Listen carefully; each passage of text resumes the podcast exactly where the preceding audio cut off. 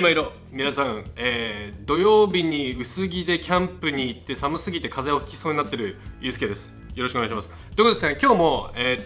テクニュースがたくさん出てきたので、皆さんにまとめてね、もう宇宙の話からアップルの話から、もう健康とか環境とかいろんな話をね、 AI の話からまとめて、紹介していきたいと思います。でちなみに先週金曜日にYTR の立ち上げ、皆さんね、早速ものすごいたくさんの方に登録していただきました。ありがとうございます。で、またね、今日からちょっと風が落ち着いてきたので、またコンテンツをどんどん作っていこうかなと思います。ということで、早速ね、ニュースに入っていこうかなと思いますけど、まず最初は、皆さん気になる Apple のね、最新ニュース、iPhone 12はいつ来るんだっていうね、ところ気になると思いますけど、早速いきましょう。で、こちらはね、YTR からのニュースですけど、まずね、小宮さんね、小宮さんがまたね、つぶやいてると、リーカーの人ですね。で、10月のイベントが、iPhone 12のラインと、あと AirTag が来ると。で、10月にまたプレスリリースだけのものがあるみたいで、それが AirPods Pro Studio ですね。で、11月は MacBook Pro、iPad Pro が来るということをツイートしますね。で、具体的にいつになるのかということはね、言ってないけども、こういうタイミングになるんじゃないかみたいなことを言ってると。もちろん当たるか当たらないかはね、あれですけどね、分かんないですけど、こういったことがあるので、AirPods Studio がだから10月に出るっていうのはちょっと楽しみですね。AirTag がだいぶ伸ばされてるので、それも早く来てほしいなっていう感じもしますよね。ちなみに噂で言うと、AirTag の大きいやつ、ちっちゃいやつが出るみたいなこともね、Twitter でいろいろ騒がれてますけど、興味ある人はTwitter フォローしてみてください。はい、ということで、気になるね、MacBook のA14X は多分11月以降になるんじゃないかということですけど、これは多分あるんじゃないかなっていう感じかな。はい、ということで、そんな方でした。で、次。ちょっとね、面白い話をいきましょう。これもね、ちょっと YTR で紹介しましたけど、スタンダード記事になってるので、ね、登録していただければ見えますけどね、これ面白いんですよ。AI で夢を分析できる時代が来るかもしれないというね、そういう記事があって、これめっちゃロマンあるじゃんと思って、皆さんにちょっと紹介しようかなと思いますと。で、個人的にあんまり夢見ないんですけど、というか、夢見るんだけど、朝起きて覚えてないみたいな、そういう状況があるんですね。で、そういう人も結構いると思いますけど、でもこれからは AI が、皆さんにね、こういう夢を見てましたよということを朝起きたらもう教えてくれるような、そんなね、時代が来るかもしれません。で、今回ロイヤル・ソサイティ・オープン・サイエンスっていう、これなんですけどね、ここの、イギリスとイタリアの AI の研究者が新しいツールを作ったということが、報道されていると。で、それ何かというと、もう自動的にね、もう夢をテキスト化かな、テキストかなんかにしてレポートを作ってくるみたいな、そんな感じに読んだんですけど、そういうものなんだって。で、具体的にね、どういうインターフェースでみたいなこととかっていうのはあまり出てなかったから、ちょっとイメージはわからないんですけど、でもそういうものがね、実際に研究者がもう取り組んでるんだって。なので、それができたら面白いよね。朝起きたらこういう夢見てましたよみたいなことを教えてくれるみたいな。で、面白いのがこのね、ドクター・ルカ・マリア・アイエロっていうイタリア人かな、ルカさんが言ってるのがそのね、2万4000以上の夢をね、分析したんだっつと。で、そしたら面白いことが分かって、夢は現実世界の延長線上だということが分かったと。どういうことかというと、現実世界で起きていることが要は夢にもね、影響すると。つまりストレスをを感じていたりとか、逆に幸せだったりとか、そういう実際の今置かれている環境っていうのが自分の見る夢を、もう左右するということですね。だからリンクしてるということですね。で、なのでそういったことも発見されたので、例えば今言われているのが例えば、それこそ今だったらコロナの影響とかで精神的に徐々に病んできてる人たちって世界中にいると思いますけど、皆さんもかもしれないですけどね、日本はまだね、ロックダウンとかそんなないからいいかもしれないけど、もう半年以上ずっと家にロックダウンされて徐々に病んできてる人たちがいて、で、病んでからだと遅いので、そういった人たちの夢を分析して事前に鬱になる前に対応するとかっていうことも検討されてるみたいですね。精神科のアプリケーションとか、あとはそれこそ仕事でさ、金銭的、仕事のストレス、人間関係のストレス、金銭的なストレス、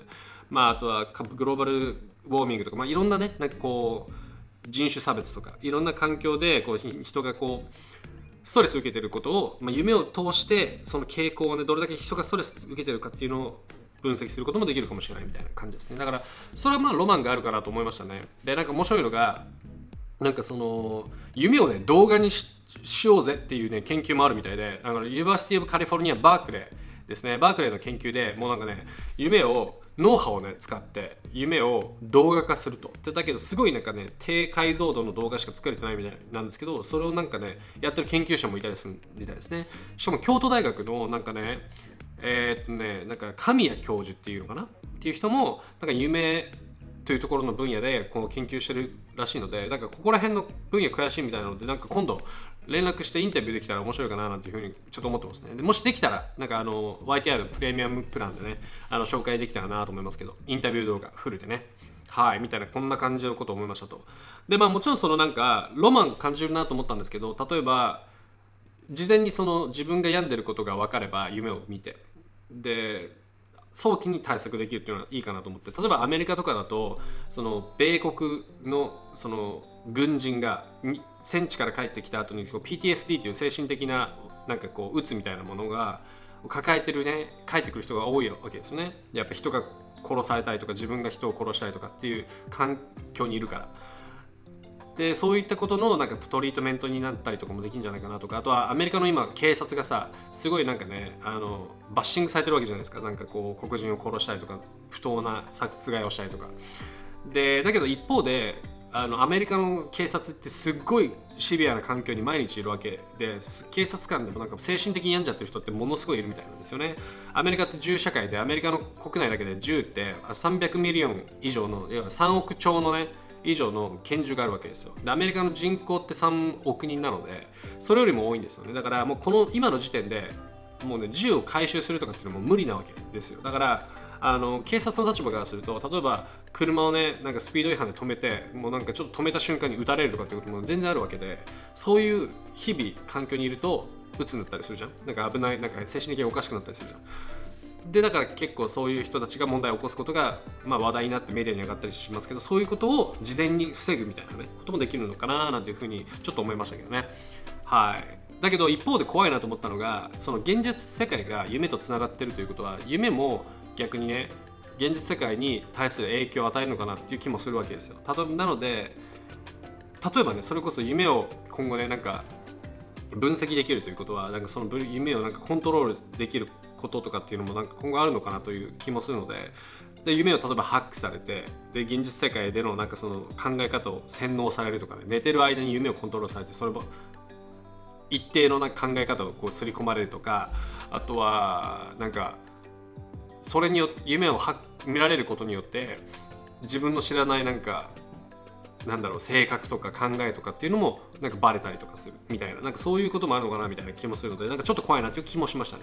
なのでまあなんかそんなことをちょっとね思いましたけど、でもなんかいい方向に使っていただければなんかいい、なんかすごい世界が変わるかなと思ったので、これはねちょっと楽しみかなという気がします。 OK 次、やばい話しすぎてるな今日。 Facebook が EU でもうねオペレーションできなくなるかもしれないと。インスタグラムでもう Facebook ももう無理だということを言ってる感じですね。でどういうことだと、インスタグラムというFacebook がヨーロッパから消えるとはどういうことかというと、 EU が要はね EU のデータをもうアメリカに送りたくないということを言ってるみたいですね。でそういうことになっちゃうともう物理的にもうなんか Facebook はもうなんかヨーロッパでオペレーションできませんみたいなことになるみたいですね。でこれ最新のその裁判所のその Facebook からのファイリングを見てみると、もうね400ミリオンだから4億人かな、4億人以上のユーザーがいると、マンスリーね。でそれを諦めざるを得ないかもしれないみたいなことがニュースになってる感じですね。でまあヨーロッパってねかなりこうなんていうかデータプライバシーでいうとかなり厳しいので、まあそれのなんかこうレベルがどんどんどんどん上がってきてるって感じですかね。でまあなんかこうざっと読んでいくとアメリカと中国に似てるかなみたいな、その TikTok がそのユーザーのアメリカのユーザーのデータを中国に送ってるっていうのがいや問題で、今 TikTok がバンされるみたいな話になってますけど、なんかそれに似てるのかなって気がするよね。でもなんかよく分かんないのがこれ Facebook がでもサーバーをじゃあアメリカにじゃなくてヨーロッパに置いとけばいいのっていう話ってか多分そうだと思うんだけど今っていうと、でもそれでもダメみたいな感じみたいなんですよね。今サーバーって多分ヨーロッパにあるけどそれがダメだと。ということはなんかじゃあこれを避けるためにはなんかその分社化すればいいってことですかみたいな感じじゃん。だけどまあ Facebook ってまあでも分社化してるのかな、みたいな、結局何が求められてるのか、何が問題なのかとか、なんか具体的にどうすれば逃げ道があるのかとかっていうのが、なんかちょっとよく EU 側の意見もよく分かんないので、この記事だけだとね、だから何とも言えないですけどね、これだから Facebook としてもなんかどういう風になるんだろうなっていうのがちょっとまあ気になるでしょうね。なんか何を求められてるのかみたいなっていう、まあ、なのでヨーロッパでもしかしたら Facebook が使えなくなるかもしれないみたいな、またねデータプライバシーの話で盛り上がってるという感じですかね。次、宇宙の話いきましょう。次、宇宙は NASA ですね。 NASA が新しいブランドニューのスペーストイレットをインターナショナルスペースステーションに送り込むということを発表してますね。今回なんか9月の29日にいろいろカーゴを送り出すんだって。でそれがすごい量で、なんかね、3000キロの、カーゴを、ね、送り出すのかな、なんかそんな感じだと思いますけど、なんか面白いのが、新しいトイレ、これをね、送り出すみたいですよ。スペース用のね。これがトイレなんだって、すごい、何がって感じしない？これ。どこに、どういう風に入ってするんだろうみたいな。そもそもこの枠は何なんだみたいなね、感じするけどね。で、ですね、これがなんか新しくって、なんか 65% 小さくて、これで 65% 小さいんだって、で 40% 軽いんだって、で、これを持ってきますよと。で、これが23億円のトイレだって、23ミリオン US ドル、23億円ね。いやー、こんなするんかいなって感じだよね。なんかもっと簡単じゃないんだね。なんかちょっと宇宙だからなんかさ、しょんべんうんことかしちゃったらベーってなっちゃうけど、あやばい、なんかこれあれか、そういう話しちゃうとダメなのか、なんか広告つかなくなっちゃうかな。でもなんかね、こんな必要なんですねみたいな。で、なんかこれは基本的には女性向けに作られたみたいですけどね。で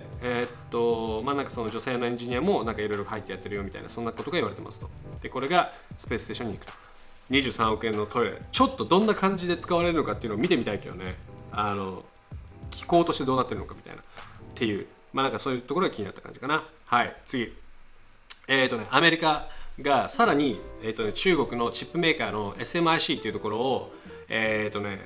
に対して規制をかけているという話ですね。で、これが多分ね、ファーウェイにとって、特に他の中国メーカーにとってもかなり痛いことになるんじゃないかなという気もしてます。で、これ面白いんですけど、 SMIC っていうのが中国で最大のセミコンダクター屋さんかな、セミコンダクターマニファクチャリングインターナショナルコーポレーション SMRC ですね。で、これが今回エンティティリストに入ったと。つまりファーウェイと同じですね。そのアメリカ企業からしたら、アメリカ政府から許可を取らないとこの SMIC と仕事してはいけませんよということになってると。ブラックリストに載ったみたいな、そういう話ですね。で、じゃあこうなると何が起きるのかというと、アメリカの会社が要は SMIC と仕事をしづらくなるという話ですね。で、スマートフォンとかああいうすごいやつは、ハイエンドのやつは別にね、この SMIC 使ってるとこはあんまないと思いますけど、細かいなんかデバイス、なんかパワーが必要ないデバイスとかに関しては SMIC のやつが使われたりするケースが多いと思うので、そういうところに影響出るかなと。で、今回なので、ちょっとでもこれで思ったのが、ファーウェイにとってさらに逆風になるかなと思っていて、そもそもファーウェイって TSMC 台湾セミコンダクターとも仕事ができなくなりましたと。なぜかというと、台湾セミコンダクターはアメリカの設備とかソフトウェアを使って物を生産してるから。で、今回実は SMIC もアメリカのソフトウェアとかあれを使ってて、なんかね、一部すごくね、ファーウェイとか中国企業と仕事しちゃいけませんよ、特にファーウェイと仕事しちゃいけませんよみたいな感じになっていて、ファーウェイとしては中国のチップメーカーに頼りたかったけど SMIC も使えなかったみたいな、そんな感じになってると。一方でここでね、 SMIC からしたらいきなりさ、アメリカのクライアント全部いなくなるわけじゃんってなると、ボリューム減るわけじゃん。で、ボリューム減るとプライス上がるわけですよ。で、プライス上がると全ての中国メーカーとかに対してもうやっぱもっとね、お金払ってもらわなきゃいけないので、中国からしたらコストが上がるということになるので、仮にファーウェイが SMIC と仕事できてもコストも上がるし、なんかもうすごいさらにね、かなり中国スマホメーカー全体に対して影響が、ね、出てきたんじゃないかなという気がしますね。だからちょっとね、これかわいそうですよね。ちなみにファーウェイの中国の研究所が火災にあってですね、今週末でちょっとツイートしましたけど、もくもくもくもくもう爆発したかのような感じになってるわけですね。なのでちょっとそういう、ね、逆風もかなりあるので、かわいそうだかなという気がしますね、ファーウェイも、あと SMIC も。はい、次ちょっとまた宇宙の話いきましょうか。またギアを変えますけど、土星だっけ木星だっつってしたっけなんかよくわかんないですけど惑星の周りにこうリングがあるやつあるじゃないですか。土星かな土星で、あれがもしね地球にあったらどうなんだろうっていうのって気になったことありますね。昔ちょっと気になったことあるんですけど、それをねまた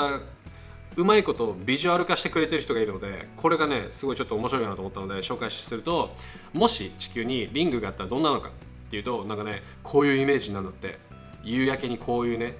なんか虹が出てるみたいな、超ロマンありません？こんなんなんかさあったらなんかロマンあるよね。すげえ綺麗だなって感じするけど、でもちろんねその角度によって全然見え方が違うみたいで、まあ、真下から見たらこんな感じになるし、まあ、線みたいになるしね。で角度が変わるとすごいなんか大きいバンドに見えたりするし、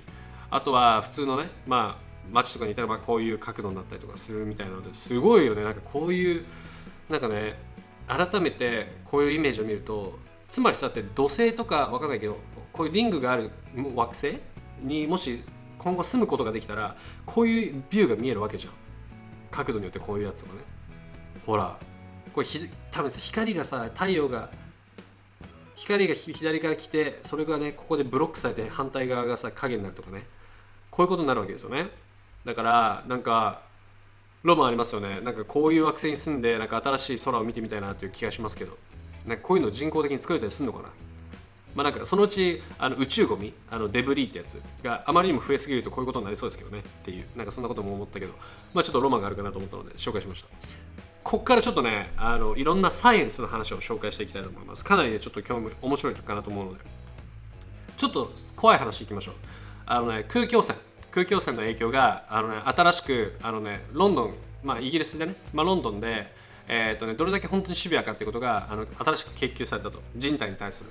これがすごい怖いんですけど、女性の胎盤、要はもうね胎盤のところまでも実は汚染されるということが分かったと。でこれがですねクイーンマリー・ユニバーシティ・オブ・ロンドンというところなんですけど、まあ、要はそこの研究で、ロンドンってすごく空気汚染があまり良くないので、空気の状態が良くないので、自分ロンドンにいるんですけどね、結構スモッグとかやっぱ出るわけですよ。でそういうのもあって多分研究されてると思うんですけど、今回その空気汚染されている環境にいる女性が、の研究がされた時に、そのねカーボン、炭素系のものとか、あとね金属とか空気中にその舞ってるものを吸っちゃって、それが肺だけじゃなくって胎盤までも来ると、影響されて汚染されたということが分かったと。なのでそういうことになると、要は赤ちゃんとかねにも影響するということなので、自分たちが今まで思っていたよりも、ただ肺で止まるとか思っていたよりも、実はかなり危ないなんていうかね影響があるということが分かったということですね。なので彼らのそのデータっていうのをまたそのロンドンのウェストミンスターのそのガバメント、政府にねその情報を出して、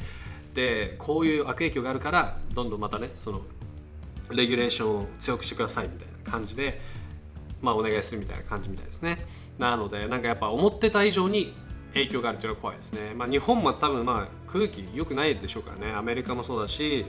あとはメキシコとかもすごいひどいからね。まあ、そういうところでこう赤ん坊がねこうなんかこうお腹の中で生まれるとちょっとね危ない環境にもあるということですね。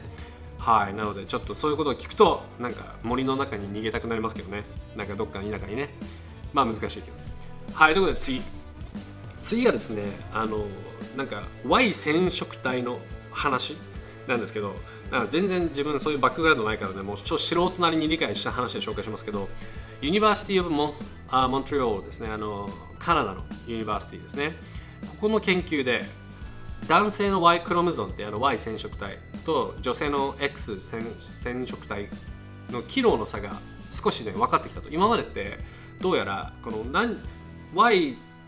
と X が男性と女性で分かれているってことは分かってたけど、それがどういう役割をするかとか、男性と女性の体でどういう違いが大きく出るのかっていうのがあまりよく分かってなかったみたいなんですけど、そこに少しねまた理解が、ま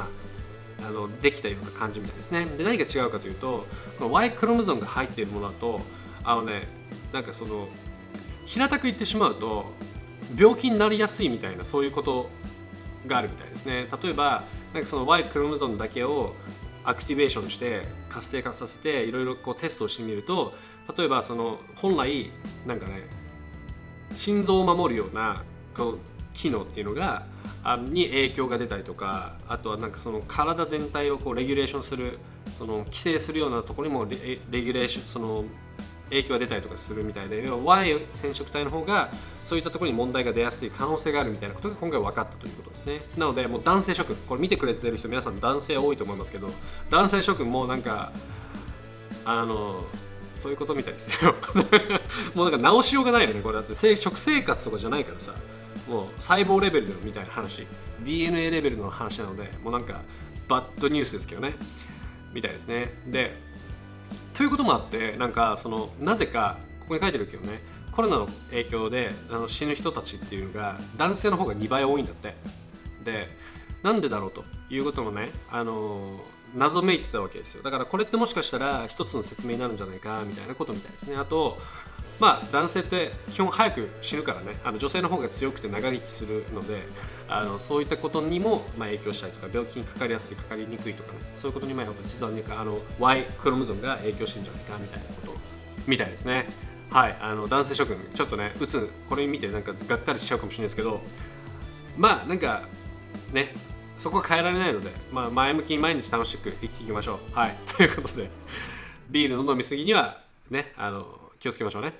ていう話ですね。次またちょっとサイエンスの話、また宇宙の話なんですけど、これね日本もね関わってる話なのでちょっと面白いかなと思ったんですけど、ソーラーシステムの太陽系のがどういうふうにできたかと、どのタイミングでできたかとかいうところがまたね新しい説が出てきたと。でそれが実は日本の研究者が提唱している説が新しく出てきたという話なんですけど、これ広島大学の話ですね。面白いのがですね、もともとは1ビリオン10億年前にソーラーシステムがねバーンなんかこうできて、でそれがねこうぐるぐるなんかねこう小さい星たちがあって、それがねぶつかり合ってなんかこうくっついて、で結局6億年前とか7億年前とかにそれ今のなんか太陽系みたいなのができたみたいな、そんな感じのことが確か、なんか今までの定説ではあったみたいなんですけど、いや待てよと言ってるのが広島大学のリサーチャーですね。あとなんか東京大学のリサーチャーも言ってるみたいですけどね、言っているのがですね、実はもっと早くそれが発生したんじゃないか、要は6億年とかよりもだいぶ前に実はこの今の太陽系の形ができていたということを言っていると。で東京ユニバーシティと、広島大学の人が言ってるってことですね。でなんでかというとですね、なんかこのリサーチャーがこのベスタっていうとんでもないでかい惑星というかちっちゃい隕石みたいなのが、ちっちゃくもないんだけどね、すごいでかい惑星みたいな隕石があって、でそれがねこういうものなんですけど、これ今観測されている中で世界で 2番目にでかいと言われている隕石ですね。でなんかスモールなんか小さい惑星って言われてるみたいですけど、かなりでかいみたいですね。500キロぐらいあるんじゃないかな、確か大きさで言うとね、まあ分かんないけど、なんかすごいでかいですと。500キロだって幅がでかいよね。でこいつからなんかね降ってきたと思われるなんかね小さいなんか岩があるんだって地球上に。でそれを分析しましたと。でそれを分析した結果、結局ね今まで思っていたその多分6億年とか7億年前よりも全然実は前にそういうなんかねなんかこう惑星同士のこう、ね、ぶつかり合いがあったようなことが、まあ、見つかったと、証拠として。なのでもしかしたら今の6億年前よりももっと前の8とか9とか10億年前とかそんぐらいにもう今の形ができてたんじゃないかみたいなことが言われてるみたいですねっていう、まあ、新しい説が出てきたということですね。まあなんか正直まあね誰が正しいかなんか知らない分かんないけどねっていうまあそんなこと言っちゃったらしょうがないけど、まあでも面白いですね。なんかでもこれねまあ証明のしようがないからね、結局仮説立ててなんか行くしかないだけなので、まあなんとも言えないけどね。まあでもなんか日本の大学はこういうところで名前が出てるとなんか面白いですね。はい、いつかねこう過去に実際に行くことができて、で本当にその観測ができたりすると初めてちゃんとねこの説は正しいということが分かるはずなので、そういう時代がねもしかしたらいつか来るかもしれないですね、過去に行けるみたいな。はい、次行きましょう。ちょっとここから、テックの話戻りますね。テック業界、Xbox シリーズ X と S が出ますけど、ここにねちょっといい朗報がありますと。でこれが iPhone と iPad で今回ねストリーミングができるようになるということですね。 Xbox のこのアプリで、今後アップデートがあって、今後ストリーミングができるようになりますということですね。でもともとストリーミングダメだったんですよ、アップルって。なんだけど9月に規約を変えたんですよね。でストリーミングできるようになりますと。なんだけど結構めんどくさくって、毎日なんかアプリごとにわざわざダウンロードしないとストリーミングできないんですよね。なので1個のアプリをダウンロードして、でその中にライブラリーがあって、それをストリーミングするっていうのはできなくて、一個一個のゲームをそれぞれダウンロードしないといけないということみたいですね。だからそれめんどくさいからちょっとやめてくれっていうことで、マイクロソフトとも話をしてるけども、規約があれなので、全然、そこは対応してくれないと。ただ一個一個ちゃんとアプリダウンロードすればストリーミングできるので、Xbox X とか S とかね、買う人はねもういると思いますけど、11月に出るのかな、ストリーミングできるので、ちょっとこれはいい楽しみな機能ですかね。はい、なんか工事が外で始まった。音聞こえますかね、大丈夫かな。 OK、 次、これも面白いですね。 Apple と Facebook の戦いですね。これは Facebook がすごい文句を言ってる話なんですけど、Facebook がこの Facebook のなんかイベント機能をリリースしたんですよ。これ何かというと、オンラインでイベントを募って、で例えばなんかバーチャルイベントで、なんかそのじゃあ映画を一緒に見ましょうとか、クッキングクラスやりましょうみたいな。これなんか Jasper's Cooking Class ってありますけど、料理教室ね、バーチャルでやりますと。でオーナーがお金を集められるということですね。要はこれコロナの影響でリアル、フェイス2フェイスがビジネスが難しいから、これを通してスモールビジネスがサバイブ、要はね生存できるようにしましょうみたいなことですね。でこういう情勢もあるので、 Facebook は一切このね$9の今チャージされてますけど、一切フィー取りませんと言ってるんですよ。なんだけど Apple は問答無用で、そこから 30% 取りますと。これはうちの iPhone のプラットフォームだから取りますと。面白いけど、左が Apple、 右が Android、 右は Facebook は Facebook doesn't take a fee from this purchase だから、 Facebook は一切ここからお金を取りませんと言ってるけど、あえて左では Apple はここから 30% のフィーを取りますということを言ってるんですね。300円取られますと。だからこんな感じでね、明らかにちょっと Apple のなんかすごいなんか見た目悪くしてますけどね。でここに対して Facebook がだからApple は非人道的だよね、こんなコロナの影響なのにお金取るなんてみたいな、スモールビジネスなのにさみたいな。で今回 Apple が分かったの、じゃあ今年は取らないと言ってるんだけども、ただ2021年から取りますとみたいなことを言ってて、2021年からやるけど今年は我慢してやるよみたいなことですね。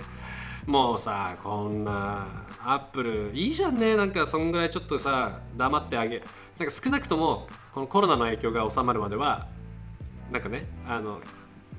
取りませんみたいなさ、そこぐらいまで言ってくれたらさすが Apple かなっていう気がするけど、もうなんかこうねグリーディーですよね、欲深い、そんな感じがねしますね、やっぱ Apple は。次 TikTok の話いきましょう。新展開 TikTok が、本来であれば今日の朝ですね、もう月曜日、見てもらってるのが月曜かもしれないですけど、今週の28日の月曜日にバンされる予定だったんですけど、アメリカでそれがバンされなくなったと。なぜかというと裁判所がTikTok がそのバンやめてくれっていうことをお願いして、裁判所に。で裁判所が OK 分かったということで、トランプのそのエグゼクティブオーダー命令を一回こう解除したみたいな、そんな感じですね。なので28日今日までに本当はバンされる予定だったのが11月まで一応ね、これがまた生存することになったということですね、みたいな、そんな話です。でなんでこんな感じになったかというと、もともとオラクルが買収しようとしてディールが決まったということだったんだけど、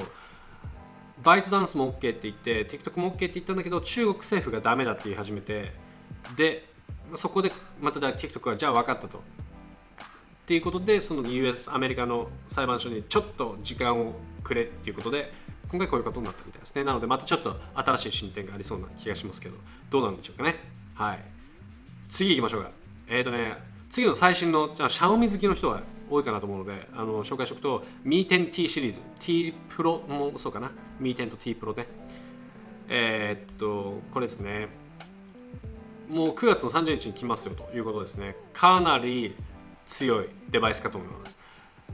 多分値段はね$800ぐらい、8万円とかそんぐらいかな、10万いかないぐらいで、だけどもなんと 144Hz の超最速のディスプレ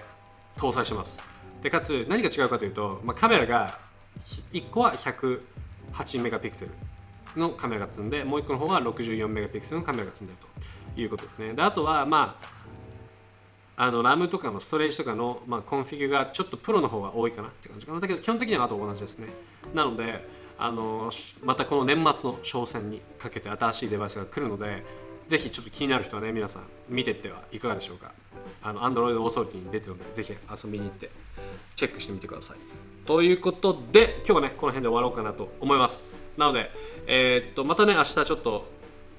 やっていきたいなと思いますけど、またテックニュース遊びに来てください。ということで、またプレミアムプランで、ここまで見てくれてる方はプレミアムプランの方だと思うので、購読ありがとうございます。また、できるだけね動画も記事も出していこうかなと思うので、もう少人数で結構ねかなりリソースがない中で頑張ってやってるので、記事1個書くのもすごい時間かかったりするので、頑張り少ない中だけどね効率化して頑張っていこうかなと思うので、引き続き応援していただけると嬉しいです。ということで、またじゃあ次の動画でお会いしましょう。